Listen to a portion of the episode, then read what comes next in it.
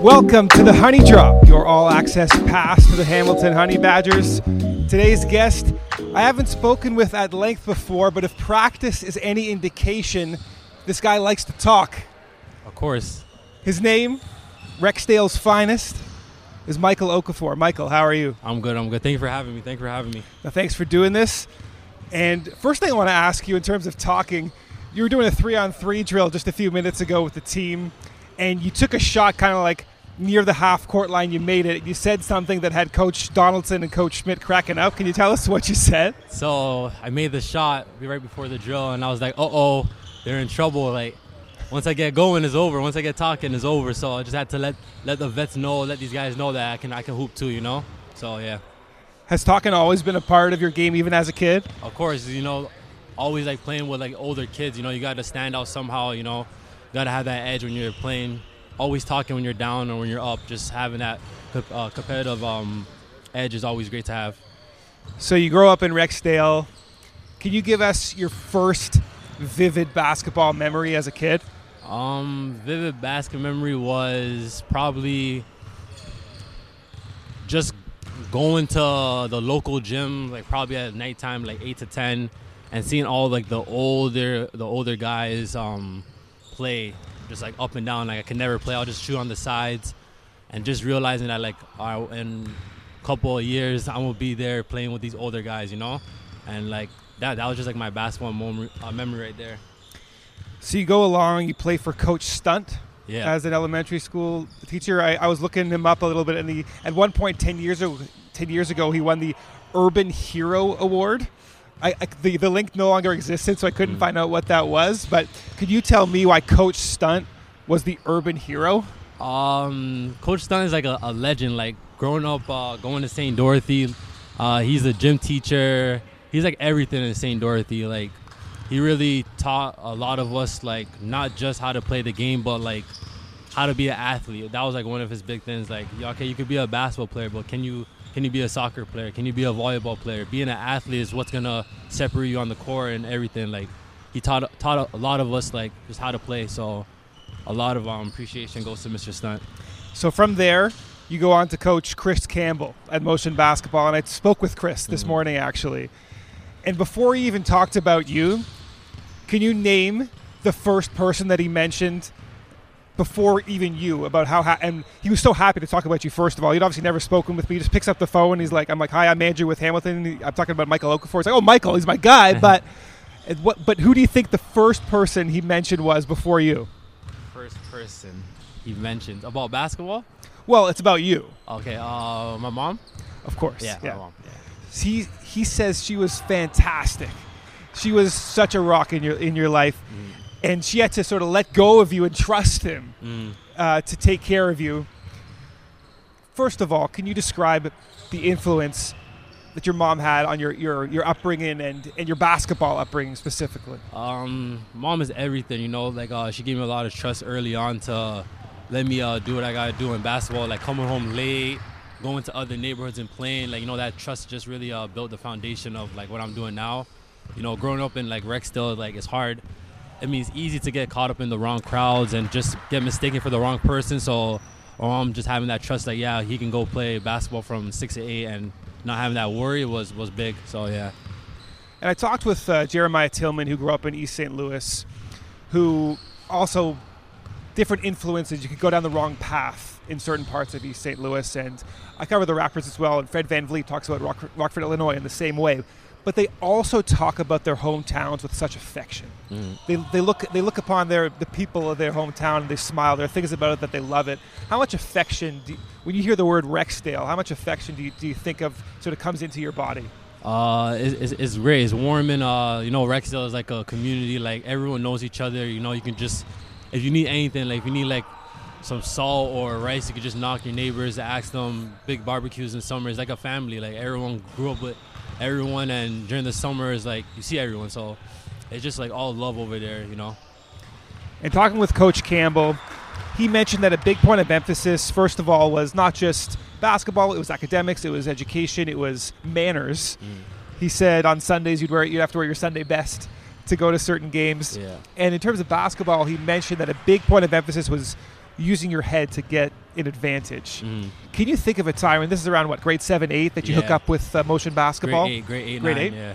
Can you think of when it's like you know, you're working on your skills and stuff, but when you're the mental side of the game, can you think of when that started becoming an element of you getting an edge over your opponents? Um, think that that that that started off when I started going to the Rexdale Community Center, and my uh, coach, uh, Coach Yusri, just like really broke down the game, the not just the physical part, but everything, like from the mental edge, what you're doing after takes a toll, what you're doing now, you know, the sleep, like every single thing. So I'll say like that part of going to the Rexdale Hub really um, set me up for what I'm doing in my future and now.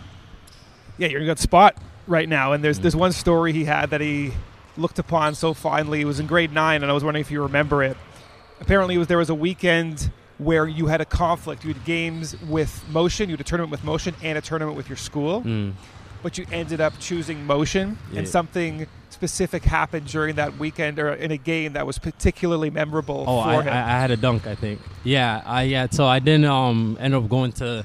I forgot what it was. It was years ago. I'm old right now, but I forgot what it was. I didn't end up going to the school thing, and I went to the to the motion um tournament, and I think I had my first like back to back dunk. I had like a lot of points. It's like, all right, this is where we're, we're building on. Just by just making that choice, just by trusting coaching, it's like, all right, I'm gonna put all my baskets right here. I think that's what uh that's like my like my like my point right there, defining point right there. Just like skipping that place and then just go to mo- prac- uh, game. Can you tell me just the, in general the emotions that come through you during like a really big dunk? Not just when you dunk it, but maybe when you notice you're about to catch a body, someone's coming a little bit late, you know you're Uh, going to finish through them. What's that emotional arc like of a huge dunk? it, it, it- it's unexplainable. You can't really explain. It's just like for like a second, like everything just freezes and like you just like know it's like over. Like once I take my first two steps, like it's just it's over. It's like it's just a there's no emotion. It's just it's just a blank. It's just a blur. To be honest, you dunk in and you land and it's like oh I just did that. So yeah. So you have an, you know a successful time, obviously with motion, and you head off to college. Mhm. You go to community college, Harcum Yeah. first, then off to Manhattan, then off to Lakehead. And there was this video I, wa- I watched of yours while you were at Lakehead, and this is what you said. You said, "I really am a bucket getter. Everybody thinks I'm just a rebounder or a dunker. I'm like, no, I will size you up. I'm that guy." Yeah, yeah, yeah, yeah. is this it's there's a lot of bravado in that comment i mean there's it's you know you're conf, you're a confident Mm. person have you ever had that confidence shaken has it always been like i'm that guy Uh, yeah, it's always been on that guy, but it's just like I never had the right opportunity. Like, for example, like in high school, I went to three different high schools. I went to Father Henry Carr, and I wasn't really like in the system properly. I was just rebounding, you know. So that's what I was kind of known for, rebounding little putbacks, which I was okay with. Doing the little stuff is is great. And then grade 10 and grade 11 is where I elevated my game. Went to a school, Martin Grove Collegiate, down the street, and elevated my game to like more of a score and defend, you know, everything. Then my last year of high school, I went to Wasatch Academy in Utah, and like I had to settle down a little bit and not do what I do in high school, still be a rebounder and like a defensive player. Then it took me to junior college where I had an offensive opportunity, but not the one I wanted. And to Manhattan where I had to go back a couple steps, just be a defender. And then when I went to Lakehead, it was like a lot of um just just talks like, oh, he hasn't really like done it before, like scoring the basket, this and that. So, you know, I had to let I had to let people know that I'm, I'm still I'm still him. I'm still that guy that could do it. 19.6 points at lakehead Yeah. and that video also featured i think his name is dylan morrison Dylan Morris, that's my guy right there. it, you guys seem to have a really nice relationship just on Yeah. camera Yeah. what did he bring for you in that in that lakehead season Um, uh, more uh, off the court, especially on the court, he's he's amazing. He won DPOY, blocking shots, helping me with my man uh, blown by me. Um, but it's more like off the court, like he's like family. Like uh, uh, remember meeting him in grade ten. AAU, we played AAU for two years together, two to three years. Um, he played same community center for me for a little bit. Then we went to junior college off together two years. So that's like what five years already now. Then now we're at Lakehead for another two years. So like seven years just playing basketball. But knew him for a long time. So it's just like being out in the Lakehead, like middle of nowhere. You need someone like that can you can relate to. So offside basketball is like family. And you're also playing during the pandemic season, I think, with Lakehead as Yeah. well. Uh-huh. So that's got to be. um, so I lost my train of thought. Yeah. So listen, you, you go to different community colleges, Mm. and you, you you telling me right now there's there are different roles that you weren't satisfied with, Yeah. right? And um, Alex Caruso was on JJ Redick's podcast, and he spent time in the G League. He was on the edges of sort of crashing out of the NBA and trying to fight to get in there. And what he said is, when scouts come to a G League game, players think that they're interviewing to be the CEO, hmm but they're, what they're actually doing is interviewing to be the janitor. And what he means by that is, you got to play a role. Yeah. You're not going to be called up to the next level to be the sort of primary guy. Now, Caruso has really elevated himself to a pretty key cog in Chicago, but he's not like a star player. hmm Has there ever been any reflection with you about sort of role acceptance and I mean, it's obviously hard to eat something like that. JJ Redick also says that 80% of guys in the NBA aren't happy with their role, but they Mm. got to just sort of They take it. it, yeah. Has there any been sort of reflection about I really got to just eat the role that I'm in and just thrive and star in that role? Uh, I feel like that's like my whole career up to Lakehead.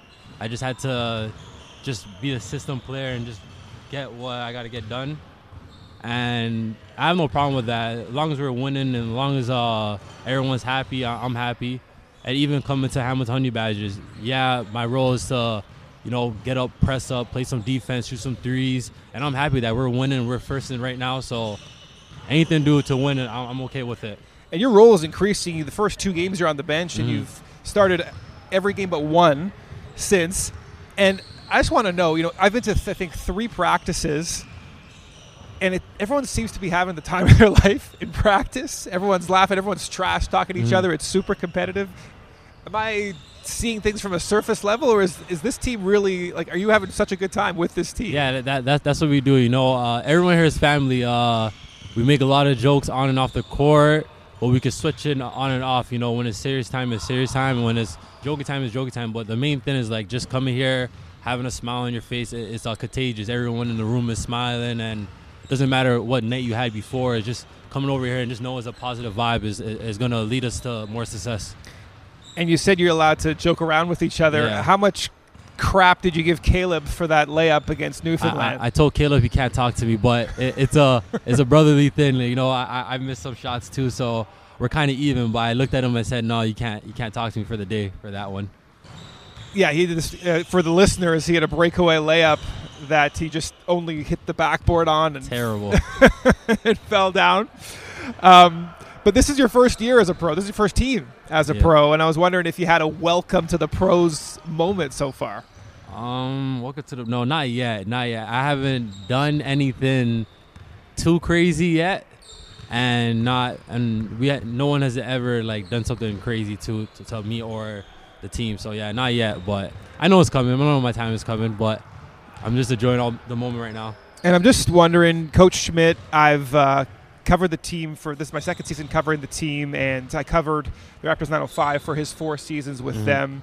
And the word that kept on coming up with different players is genuine. Mm. With Coach Schmidt, does that how does that ring to you when you hear that word for Coach Schmidt? uh, genuine. Like yeah, he's like a good guy. He Really looks out for everyone.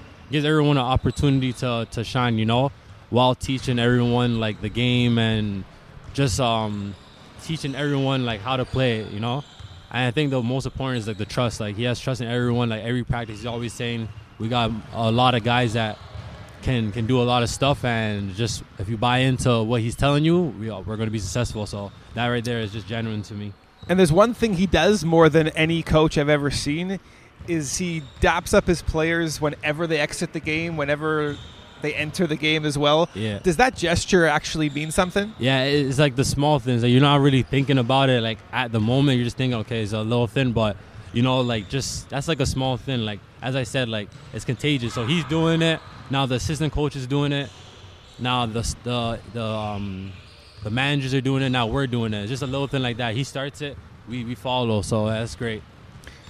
Is there a vet on the team that's kind of taking you under their wing? Um, I say Caleb. I say Caleb, but to be honest, everyone is. Uh, Aaron Aaron Best is.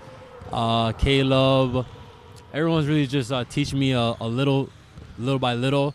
So when I go to Lakehead my next year, I just have a great season. You know. Has Aaron taught you anything? Because I've covered him as well, and tell me, correct me if I'm wrong. He only goes left. Yeah. He only get and he gets to his left hand every single time.